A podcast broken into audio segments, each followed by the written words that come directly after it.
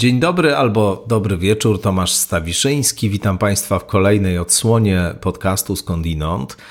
Odsłonie wakacyjnej, tak jak wspominałem, w wakacje trochę inne odcinki i z trochę inną częstotliwością niż zazwyczaj. W ogóle zastanawiam się nad modyfikacją formuły skądinąd. To sprawa przyszłości, rzecz jasna, ale ciekaw jestem Państwa opinii w tej kwestii. Myślę o tym, żeby e, odcinki pojawiały się trochę rzadziej, za to, żeby były znacznie dłuższe. Nęcą mnie takie rozmowy trwające dwie, trzy albo nawet i cztery godziny, takie, w których rzeczywiście można rozwinąć skrzydła i zgłębić jakiś temat e, i zgłębić postać, z którą się rozmawia. No, sztandarowym przykładem takiego rozmówcy, który w ten sposób właśnie o rozmawianiu myśli i takie tworzy e, podcasty jest Lex Friedman, rzecz jasna. Specyficzna postać, e, ostatnio chyba trochę się zapędził Lex Friedman, mówiąc delikatnie, ale ja bardzo te jego rozmowy, zwłaszcza wcześniejsze, ceniłem, lubiłem i ta formuła długotrwałego, intensywnego kontaktu z rozmówczynią czy rozmówcą wydaje mi się być w tym przyspieszającym świecie, świecie skrótu, no naprawdę bardzo mm, atrakcyjna i wartościowa, ale to jak mówię są moje myśli wakacyjne, na razie niezobowiązujące. Rzucam to po prostu gdzieś w przestrzeń, żeby Państwo się z tym jakoś zetknęli, pomyśleli, co o tym sądzicie. Może też wyrazili swoje zdanie na różne sposoby, a to w mailach czy wiadomościach do mnie, a to w komentarzach na przykład. Mam nadzieję także, że spędzacie czas y, owocnie i że udaje Wam się choć trochę odpocząć, y, czy choć trochę odpoczywać. Y, wiem, że nie każdy może sobie na taki pełnowymiarowy odpoczynek pozwolić z różnych powodów, ale chociaż chwile są dobre. Wakacje temu sprzyjają, zwłaszcza wakacje w mieście spędzane, jeśli nie ma się możliwości wyjazdu. No, w mieście też jest bardzo przyjemnie w lipcu i sierpniu. Pustoszeje na przykład Warszawa, ale nie tylko Warszawa, jak sądzę. No i to rzeczywiście jest okazja, żeby trochę zmienić rytm, trochę zmodyfikować swój sposób funkcjonowania. W każdym razie mam nadzieję, że się Wam to udaje. No i zapraszam teraz na rekomendacje lekturowe, wakacyjne rekomendacje lekturowe, część druga. Dzisiaj Lawrence Wright będzie naszym bohaterem. Monotematyczny odcinek poświęcony jednemu autorowi, trzem książkom wydanym po polsku tego autora przede wszystkim, ale też zachęcam do tego, żeby w ogóle jego twórczości się przyglądać. No dobrze, to oczywiście jeszcze tylko podziękuję patronkom, patronom, subskrybentkom, subskrybentom za wszelkie wsparcie na Patronite i e, za pośrednictwem mojej strony internetowej wyrażane. Zachęcam też oczywiście do wspierania podcastu Skądinąd na Patronite. Są różne benefity z tym związane, no ale przede wszystkim dzięki temu ten podcast może istnieć i może też być autonomiczny w pełni od wszystkiego, poza państwem, rzecz jasna, poza tymi, którzy chcą tego podcastu słuchać. No na przykład dzisiaj o Lorencie Wrightie opowiadam. Lorenz Wright jest autorem wydawanym w Polsce przez wydawnictwo Czarne. Ja z wydawnictwem czarnym bardzo się lubię i w ogóle je niezwykle cenię. Uważam, że jest to jedno z najciekawszych, najlepszych wydawnictw na rynku, bo wydaje świetne książki o też e, wspaniałej oprawie graficznej. To są też piękne przedmioty, co niebagatelne. Znakomici tam są autorzy i autorki, znakomici tłumacze i tłumaczki e, i pięknie wydane książki. Bohater dzisiejszego odcinka, Lawrence Wright, jest również E, autorem wydawanym przez wydawnictwo Czarne, ale ten odcinek nie powstał w żadnej współpracy z wydawnictwem Czarne. E, nie mamy tutaj żadnego biznesowego układu, nic podobnego. Ja po prostu polecam Lorenza Wrighta tylko i wyłącznie dlatego, że bardzo, bardzo tego autora cenię i lubię i chcę się nim z Państwem podzielić. No a to, że ten odcinek nie powstał w żadnych biznesowych kooperacjach, no to właśnie jest Wasza zasługa, bo wspieracie ten podcast na Patronite. Także zachęcam do tego. Dzięki temu będę mógł więcej takich odcinków dla Państwa tutaj robić. No dobrze, to zaczynamy. Za moment opowiem Państwu o autorze, którego z całą pewnością w te wakacje warto przeczytać. No i nie tylko w wakacje, oczywiście.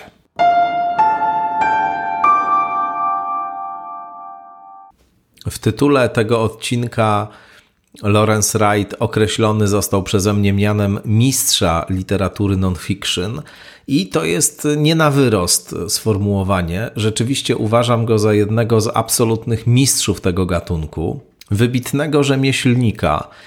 Słowo rzemieślnik nie jest tutaj przeze mnie używane w sensie ambiwalentnym. Nie oznacza to, że brakuje temu autorowi polotu, że jest on takim wyrobnikiem literatury non-fiction. Nic podobnego. Chodzi mi po prostu o charakterystyczną dla mentalności i pisarstwa anglosaskiego e, taką świadomość tego, jak bardzo ważna jest forma, jak e, istotna jest e, kwestia warsztatu.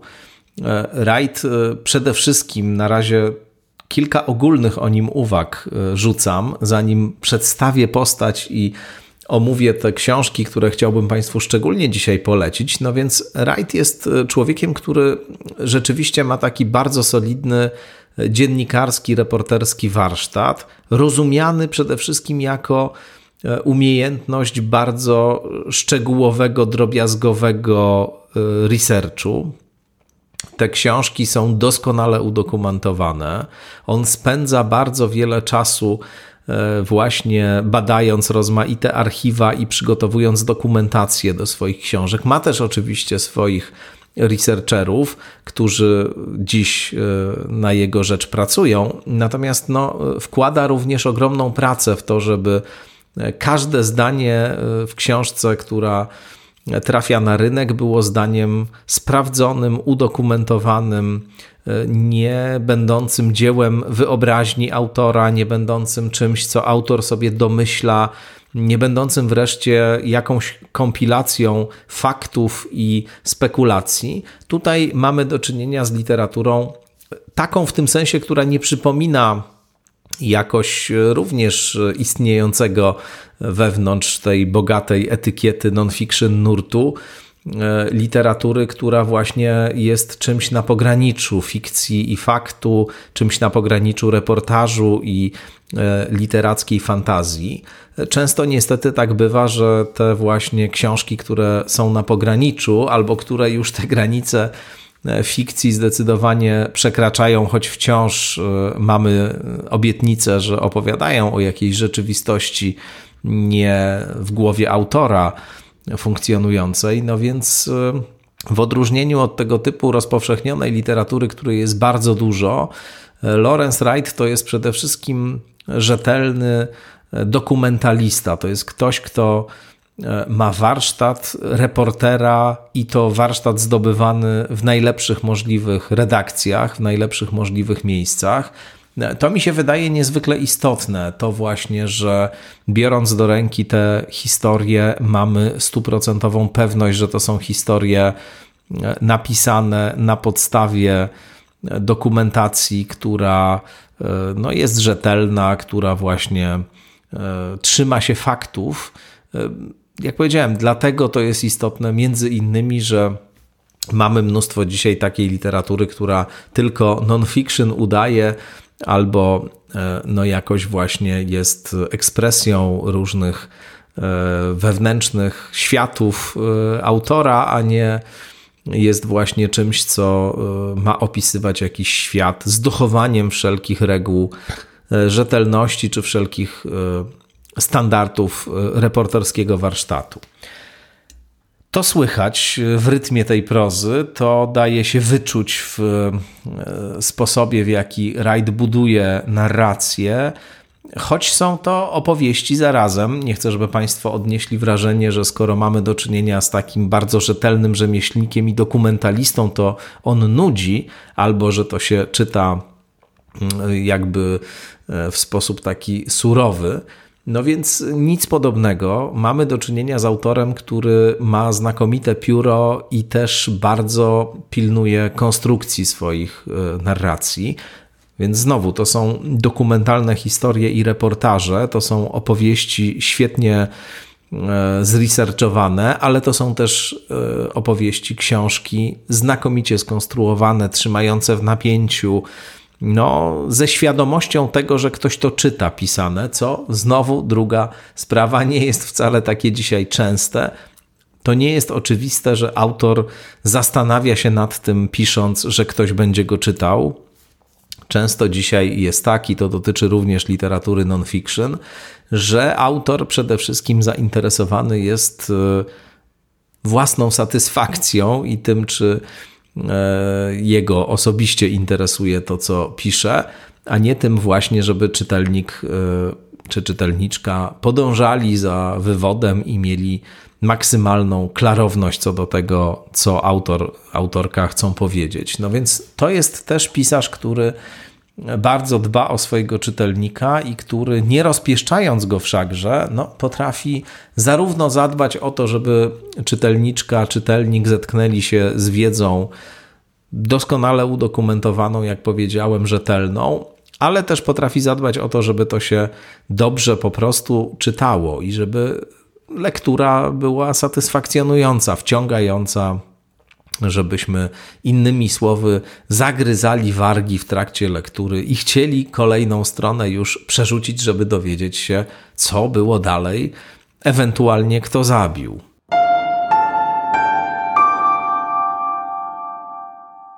To to jest taki ogólny, powiedzmy, metodologiczny wstęp dotyczący bohatera E, naszego dzisiejszego spotkania w Skądinąd. E, a teraz może kilka informacji o samym Rajcie.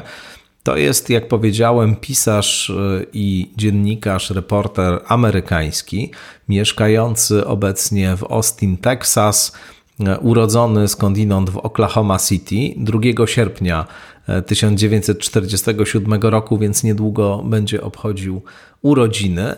Pisywał do różnych gazet, do Texas Monthly na przykład, y, ale również był autorem współpracującym z magazynem Rolling Stone. No a w roku 1992 został y, współpracownikiem, autorem, członkiem redakcji New Yorkera. No i z tym New Yorkerem generalnie współpracuje do dzisiaj. Jest y, jednym z najważniejszych autorów, niewątpliwie przynajmniej z tego swojego pokolenia, no dziś już jest e, człowiekiem w wieku emerytalnym, ale e, niewątpliwie jest to jeden z najważniejszych autorów, którzy z New Yorkerem współpracowali czy wciąż współpracują. Mamy po polsku wydane, z tego co udało mi się ustalić, cztery książki Lorenza Wrighta, z czego trzy książki wydane zostały przez wydawnictwo Czarne, tak jak powiedziałem. Natomiast jedna z książek została opublikowana nakładem wydawnictwa literackiego. Akurat ta, która jest najmniej reprezentatywna dla literatury, jak sądzę. No ale wydana też została w 1998 roku po polsku e, w serii Okno Nauka, więc w naukowej serii wydawnictwa literackiego. To jest książka bliźnięta Geny, środowisko i tajemnica tożsamości. Nie znam tej książki, nie czytałem jej, więc e, trudno mi się na jej temat wypowiadać. Mogę tylko powiedzieć, że skoro wyszła spod pióra Lorenza Wrighta, to z pewnością jest e, znakomicie napisana i warto po nią sięgnąć, choć akurat e, wydaje mi się, że ta tematyka, która tam jest poruszana, kwestia tego, na ile nasza osobowość, nasz charakter determinowany jest przez geny, a na ile wiąże się z wpływem otoczenia czy wychowania. Słowem, cała ta problematyka e, psychologiczno-biologiczna, która wiąże się e, z zasadniczym pytaniem nature or nurture. No właśnie, z natury czy, czy z wychowania, ze środowiska mamy nasze cechy co nas kształtuje i tak dalej. No, ta książka została napisana po angielsku y, i wydana po raz pierwszy w roku 97 w Polsce w 98 się y, ukazała. Mówiąc wprost, to się zdążyło zdezaktualizować po prostu, ale na pewno lektura może być interesująca. E, tych książek Rajd w ogóle, napis w ogóle napisał sporo. My, jak powiedziałem, mamy cztery po polsku wydane, ale no wydaje mi się, że jest jeszcze sporo tutaj do nadrobienia. Na przykład ostatnia książka z 2021 roku Lorenza Wrighta opowiada o epidemii COVID-a w Stanach Zjednoczonych, The Plug Year. E, I sądzę, że to może być niezwykle interesujące również. Zresztą ta książka e, zyskała dosyć e, takie przychylne przyjęcie, więc ja bym na pewno bardzo chętnie przeczytał książkę Wrighta o pandemii. Natomiast my tutaj mamy, tak jak powiedziałem, przez wydawnictwo Czarne w serii amerykańskiej, która to w ogóle seria amerykańska jest znakomita i ją Państwu serdecznie polecam. Tam się niezwykle dużo takich naprawdę bardzo ciekawych książek ukazało. No ale między innymi właśnie trzy książki Lorenza Wrighta, z których właściwie każdą y, zdecydowanie rekomenduję do lektury. One są trochę od siebie różne, a trochę dotyczą y, gdzieś na bardzo głębokim poziomie tego samego. Mm, zaraz o tym powiem, co widzę tutaj jako ten łączący wszystkie te trzy publikacje mianownik, no ale najpierw powiem, jakie to e, po polsku mamy książki. Pierwsza, e, która się ukazała po polsku, to Droga do wyzwolenia. E, to jest książka opowiadająca o kościele scjentologicznym. W Stanach ukazała się w 2013 roku i sporo zamieszania i skandali towarzyszyło E, publikacji tej książki. Najpierw e, reportażom Wrighta, które się na temat scjentologii ukazywały, a później e, publikacji tej książki. Zresztą ona przez długi czas nie mogła się ukazać na przykład w Wielkiej Brytanii, ponieważ Kościół scjentologiczny blokował publikację tej książki.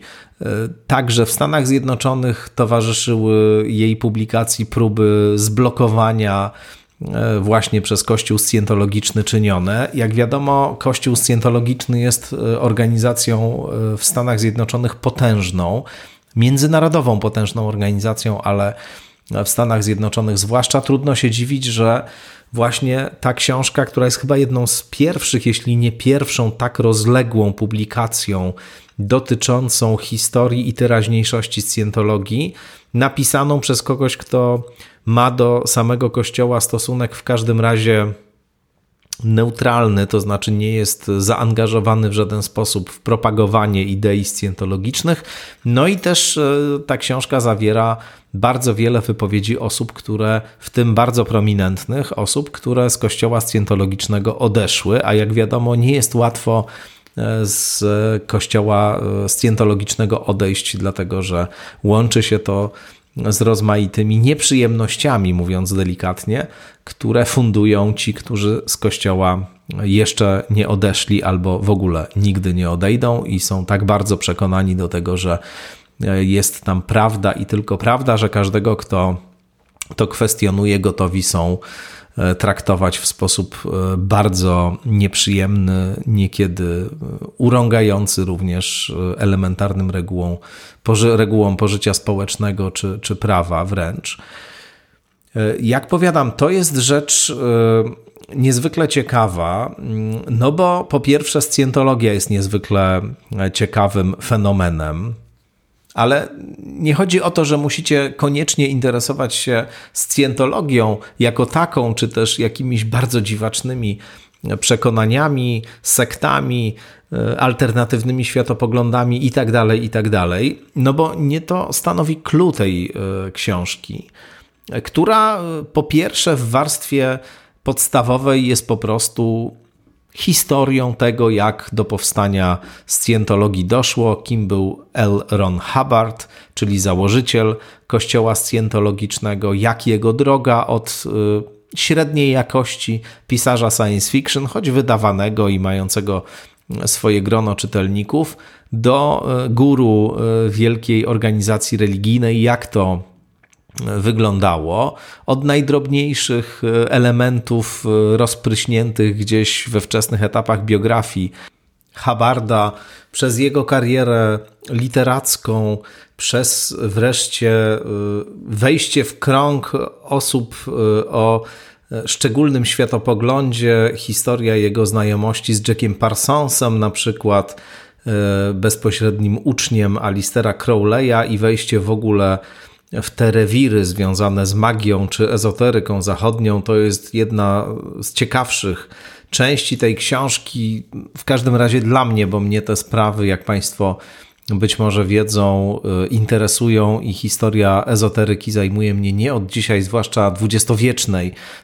Wydaje mi się to bardzo ciekawe. Tutaj mamy te przenikające się wpływy, psychoanaliza, magia, ezoteryka, Alistair Crowley, science fiction. To są wszystko elementy, które w głowie Elrona Hubbarda się jak powiedziałem, przenikają, miksują i dają na końcu ten specyficzny efekt, który też nie powstaje tak po prostu natychmiast, tylko mamy tu pewien proces, który wiedzie najpierw właśnie od literatury science fiction klasy B przez y, pomysł na specyficzną działalność o charakterze terapeutycznym czy quasi-terapeutycznym, no bo najpierw e, Hubbard e, właśnie miksując te składowe, o których powiedziałem, tworzy dianetykę, czyli pewną specyficzną metodę oddziaływania terapeutycznego opartą e, na takich przekonaniach będących częściowo E,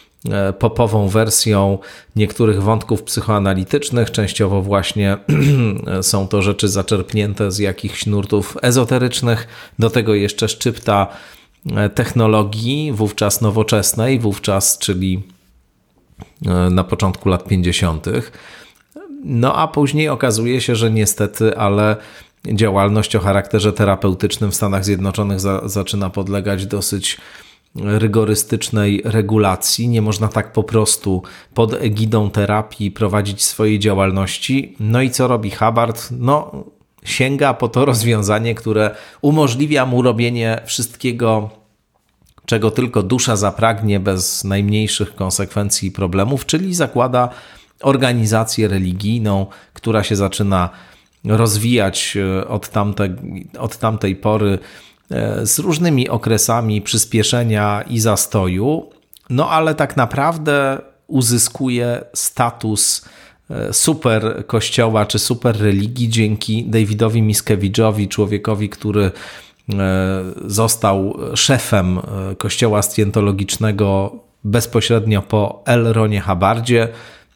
Też postać dosyć niesamowita, do dzisiaj Miskewicz jest e, głową kościoła scjentologicznego i tak naprawdę to Miskewicz właśnie, który stanowisko głowy kościoła scjentologicznego objął po śmierci Habarda w 1986 roku jako człowiek młody e, wtedy, no bo mający zaledwie 26 lat, młody, ale, ale, bardzo rzutki. No więc e, to właśnie Miskiewicz zrobił z kościoła scjentologicznego tę super organizację, niezwykle bogatą i wpływową, no bo postawił na hollywoodzkie gwiazdy i właśnie tam skierował swoje zainteresowanie, nie tylko zresztą na hollywoodzkie gwiazdy, ale w ogóle na ludzi bogatych i wpływowych. Scjentologia stała się taką religią właśnie dla ludzi sukcesu, e, bogatych, wpływowych i e, mających e, rozmaite potrzeby niezaspokojone.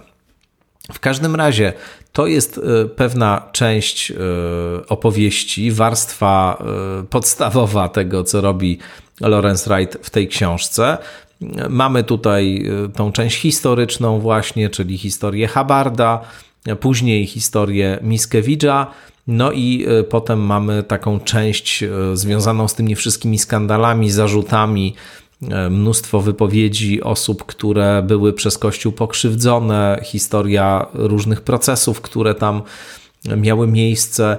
To jest wszystko opowieść, jak powiadam, reporterska, która prezentuje to wszystko, co o historii tej organizacji wiemy. Ale jest druga warstwa, niejako w tej e, opowieści, i ona już mi się wydaje fundamentalna i ważna e, i powinna być e, ciekawa i z pożytkiem zdecydowanym dla wszystkich, którzy jakoś interesują się życiem społecznym, kulturą współczesną, światem, w którym żyjemy.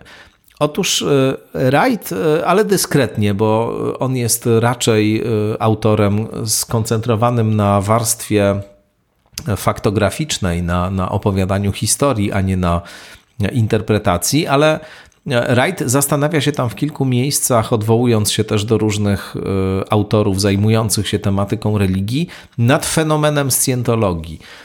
I stawia tam tezę, z którą ja się zdecydowanie zgadzam, że scjentologia jest klasyczną religią. To znaczy, mamy tu do czynienia z taką strukturą, która na poziomie głębokim właśnie odpowiada temu wszystkiemu, co funkcjonuje we wszystkich zjawiskach określanych mianem religii. Tyle, że egzotyczność pewna przekonań e, scjentologicznych, dziś przez nas odbierana, percypowana, bierze się stąd, że jest to zjawisko, które rozwija się i powstało i rozwija się na naszych oczach. To znaczy, że my mamy do czynienia, e, co jest w ogóle samo w sobie właśnie bardzo ciekawe, z religią powstałą w naszych czasach i rozwijającą się, ekspandującą również w naszych czasach. Autorzy, na których Wright powołuje się obficie w tych częściach książki, które tego dotyczą, podkreślają, że każda religia w momencie swojego powstania była traktowana jakby e, stanowiła jakiś rodzaj z jednej strony e, no właśnie ekscesu, ekscentryzmu, e, przekonania żywione przez wyznawców owej religii wydawały się jakieś niecodzienne, głupie, osobliwe. I tak też mamy tutaj w przypadku scjentologii. Oczywiście to nie zmienia faktu, że E, Scjentologia jako organizacja jest e, poza wszystkim także organizacją dokonującą rozmaitych nadużyć, która mierzy się z zarzutami bardzo poważnymi. To jest jakby sprawa osobna, natomiast sam proces formowania się kościoła scjentologicznego, sam proces formowania się doktryny scjentologicznej, tego jak to wszystko przebiega i jak wygląda, no jest pokrewny temu, w jaki sposób kształtują się tego rodzaju inne fenomeny, czy kształtowały się tego rodzaju inne fenomeny. I właśnie możliwość obserwowania religii od początku do fazy rozwiniętej e, jest czymś niezwykłym, jeśli chodzi o scjentologię, zdaniem Wrighta. No i też może przysłużyć się nam wszystkim, przysłużyć się choćby w taki sposób, że pozwala nam lepiej rozumieć pewne mechanizmy, zarówno te, które E, wiążą się z rozwojem organizacji religijnych czy doktryny religijnej, jak i te, które wiążą się z, nazwijmy to, umysłem wyznawcy czy wyznawczyni. Jakie są ludzkie motywacje, ile dysonansów poznawczych jesteśmy w stanie w sobie zniwelować, jakiego typu potrzeby zaspokajane są przez przekonania religijne e, i organizacje religijne. To jest wszystko coś, nad czym możemy sobie E, rozważać i co możemy obserwować właśnie przy okazji historii Kościoła scjentologicznego. No, jest jeszcze druga strona tego e, właśnie e, fenomenu czy zjawiska, ale o niej powiem prezentując Państwu drugą książkę, która w pewnym stopniu łączy się właśnie znowu na tym głębokim poziomie z książką droga do wyzwolenia, choć jest znacznie, znacznie mniejsza objętościowo i w ogóle z pozoru czegoś zupełnie innego dotyczy. Ale właśnie na tym bardzo podstawowym, głębokim poziomie mamy tutaj jakąś, jakieś pokrewieństwo, ale o tym zaraz powiem właśnie. Tylko jeszcze ten mały dżingiel, niech Państwo usłyszą, żeby troszkę ten wywód rozrzedzić, no bo E, to dobrze robi na koncentrację i percepcję również.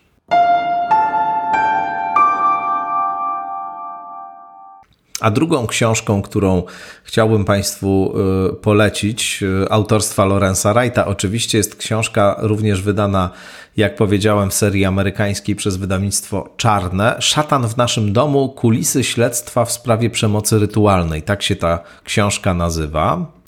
I to jest, proszę Państwa, lektura absolutnie obowiązkowa dla nas wszystkich dzisiaj.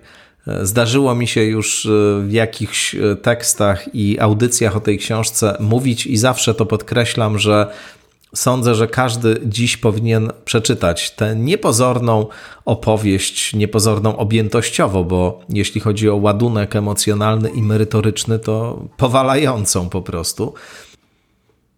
Państwa Ingramów, Paul Ingram, e, szanowany obywatel, wzorowy ojciec i zastępca szeryfa w stanie Waszyngton, jak czytamy na ostatniej stronie okładki tej książki, Został w 1988 roku oskarżony przez swoje prawie już dorosłe córki o wykorzystywanie seksualne. Początkowo zarzuty dotyczyły przemocy seksualnej w dzieciństwie, stopniowo zaczęły również obejmować tortury i gwałty, zaledwie sprzed paru tygodni od oskarżenia. Kolejne zeznania przynosiły coraz więcej rewelacji. W krwawych satanistycznych rytuałach brali udział nie tylko członkowie rodziny, lecz także inni pracownicy biura szeryfa. Ponieważ w całym kraju notowano wówczas przypadki odzyskanych wspomnień, a sensacyjne doniesienia dotyczące działania satanistycznych sekt docierały z wielu stron, oskarżenia te przyjęto ze zgrozą, ale bez zaskoczenia. Nawet Ingram i jego żona, którzy początkowo wszystkiemu zaprzeczali, wkrótce zaczęli sobie przypominać przedziwne wydarzenia, w których brali udział. Mało kto zwrócił uwagę, jak bardzo opowieści świadków i oskarżonych przypominały zeznania składane kilka wieków wcześniej podczas procesów czarownic. Lawrence Wright z reporterską precyzją, to już e, znowu od wydawnictwa informacja, przebieg tego, konstruuje, rekonstruuje przebieg tego niezwykłego śledztwa, pokazuje też, co się działo, gdy aparatem pojęciowym współczesnej nauki zawładną nasze najbardziej pierwotne lęki.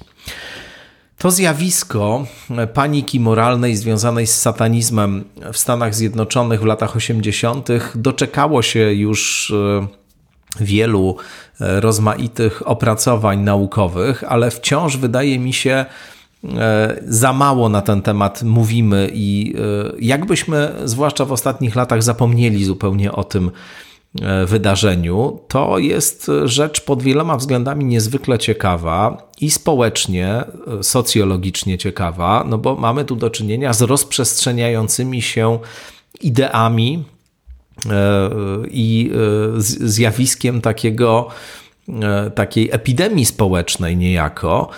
No właśnie, tak jak tutaj zostało powiedziane w tej krótkiej notce na okładce, wówczas w Stanach Zjednoczonych pojawiało się bardzo wiele, w różnych miejscach zresztą, doniesień o tym, że ludzie podczas seansów psychoterapii, często wspomaganej hipnozą, ale nie tylko, przypominają sobie, że w dzieciństwie byli wykorzystywani seksualnie przez nie tylko swoich rodziców, ale także na przykład pracowników przedszkola, czy, czy szkoły, czy w ogóle szanowanych obywateli i obywatelki w swoich miastach i okręgach.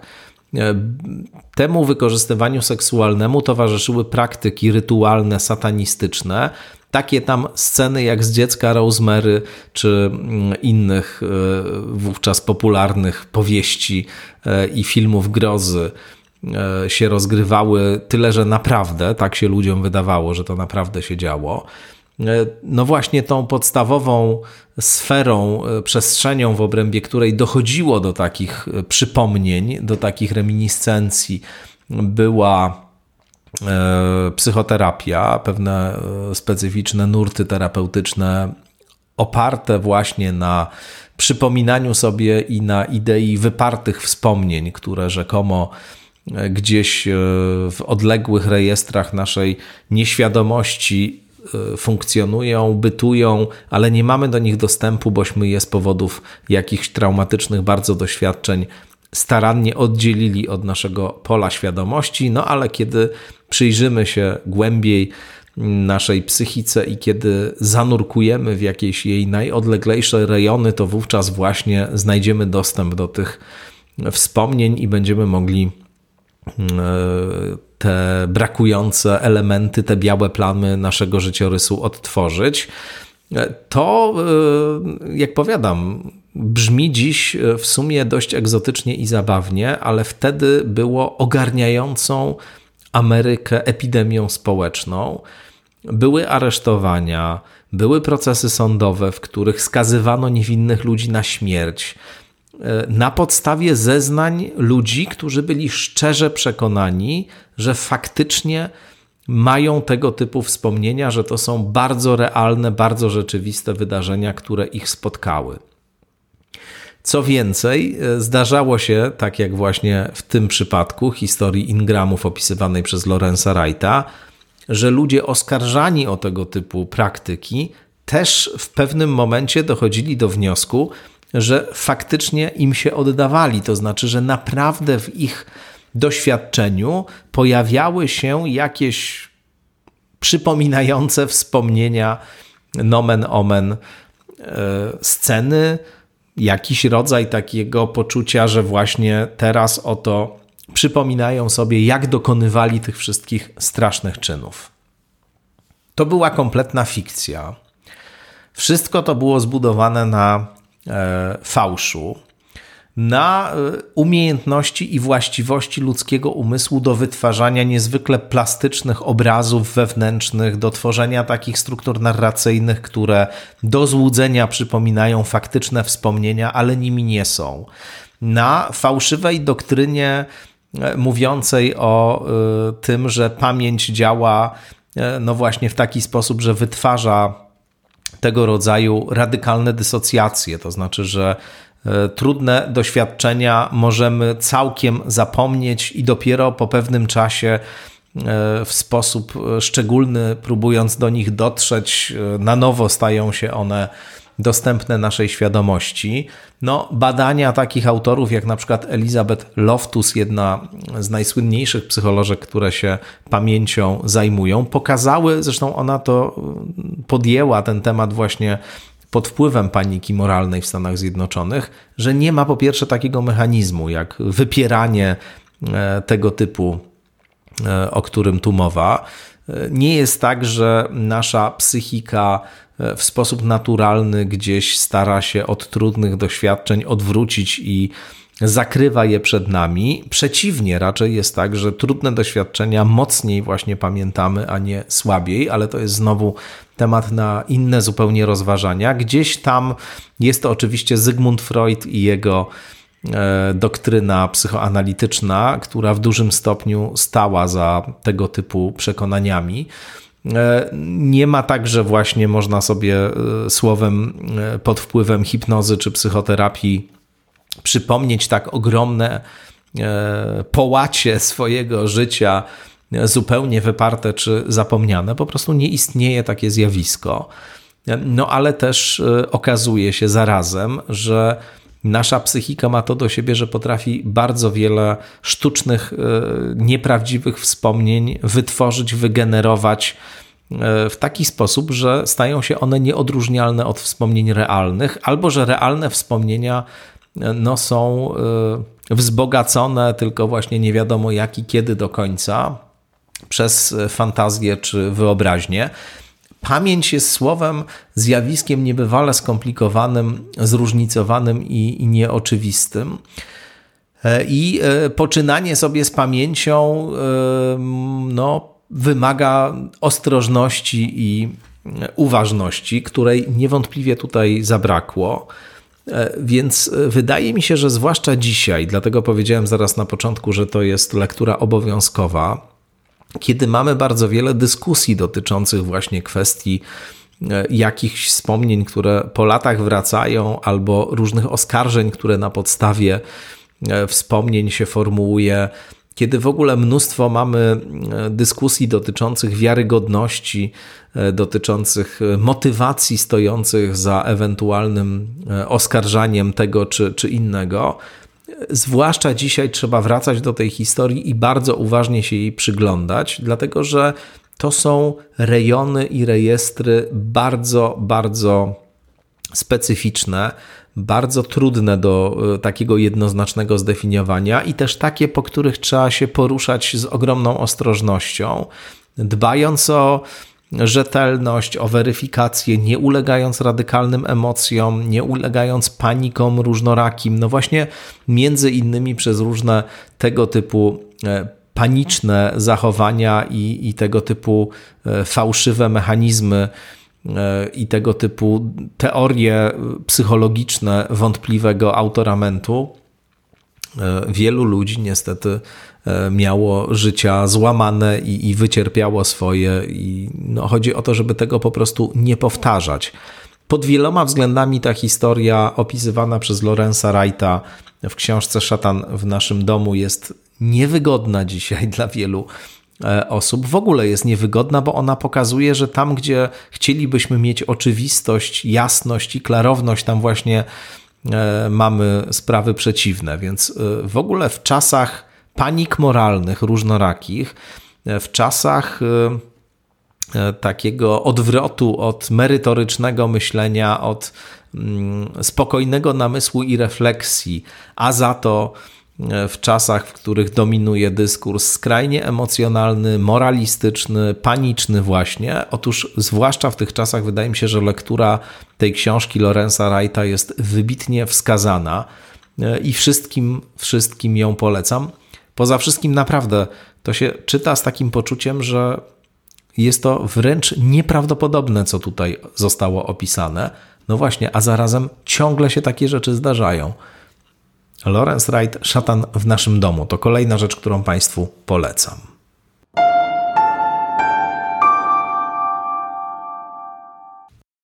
No i ostatnia rekomendacja e, w tym odcinku. E, Lawrence Wright oczywiście wyniosłe wieże Al-Kaida i atak na Amerykę. Jak sam tytuł wskazuje, książka opowiada o kulisach ataków na World Trade Center – ale sięga znacznie, znacznie dalej niż tylko opis y, podstawowy tego, co się wydarzyło. Jest to próba naprawdę takiego rozległego, głębokiego zrekonstruowania źródeł tej tragedii. Zarówno źródeł po stronie y, zachodniej, nazwijmy to, dużo tu mamy różnych y, niedociągnięć i takiego bezwładu instytucjonalnego. To jest zawsze bardzo ciekawe w różnych przypadkach, w których dochodzi do jakichś głośnych załamań, głośnych tragedii i tak dalej, powtarza się ten wątek. Dlatego też warto tę książkę czytać znowu z takim uniwersalistycznym e, nastawieniem, że ona o czymś więcej opowiada niż tylko o tych sprawach. Zresztą właśnie w takich historiach to, co uniwersalne się najmocniej manifestuje. No więc mamy tutaj opowieść o tym, jak różne zaniedbania, bezwłady, rozproszenie odpowiedzialności w dużych strukturach może prowadzić do tragedii, której dałoby się zapobiec, gdyby wszystkie ogniwa pewnego łańcucha zadziałały w odpowiedni sposób, gdyby też czynnik ludzki został tak, e, nazwijmy to technicznie, skonfigurowany, żeby, żeby nie miał możliwości E, popełniania prostych błędów. E, to jest jedna rzecz. Druga rzecz to jest historia fundamentalizmu islamskiego e, i opowieść o tym, w jaki sposób pewne idee radykalne w obrębie świata islamu się kształtowały, na ile one mają związek z tym e, mainstreamem, nazwijmy to islamu, na ile też wiążą się ze specyficznymi przemianami społecznymi, politycznymi, jaka jest kwestia odpowiedzialności w cudzysłowie Zachodu za tworzenie się takich radykalnych narracji, w jakim świecie wreszcie e, żyliśmy wtedy, kiedy w wieżę World Trade Center uderzały samoloty, w jakim żyjemy teraz, y, no to jest naprawdę rzecz panoramiczna i jak to zwykle u Wrighta, mm, tak jak powiedziałem na początku, znakomicie opisana, brawurowo, rozlegle, świetnie udokumentowana. Każdy, kto chciałby zrozumieć, co się tam wydarzyło i poznać historię e, Al-Kaidy, właśnie poznać historię ataków na World Trade Center i, i, i wszystkich kulis możliwych tego zjawiska, ten powinien E, czy ta powinni po tę e, książkę sięgnąć, ale to jest też e, i tu właśnie w ramach ogólnej puenty powiem kilka słów na koniec o wszystkich tych trzech książkach. To jest też historia tego, jak uwodzą idee, jak można pod wpływem pewnego ideologicznego przekazu tak swój umysł przekształcić, czy raczej doprowadzić, czy też pozwolić do tego, żeby ten umysł sam się w ten sposób przekształcił, bo tu w dużym stopniu działają procesy nieświadome, że człowiek jest zdolny do robienia rzeczy, których wydawałoby się wcale nie chciałby zrobić, czy o których sądził, że nigdy ich nie zrobi.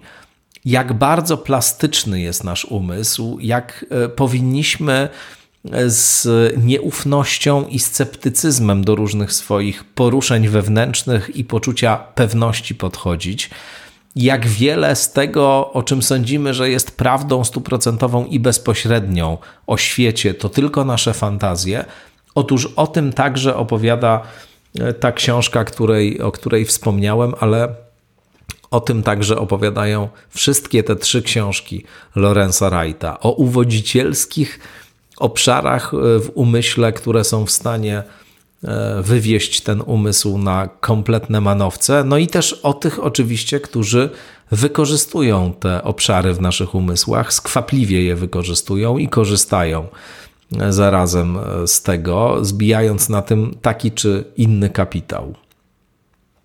Tak bym podsumował ten odcinek o książkach Lorenza Wrighta.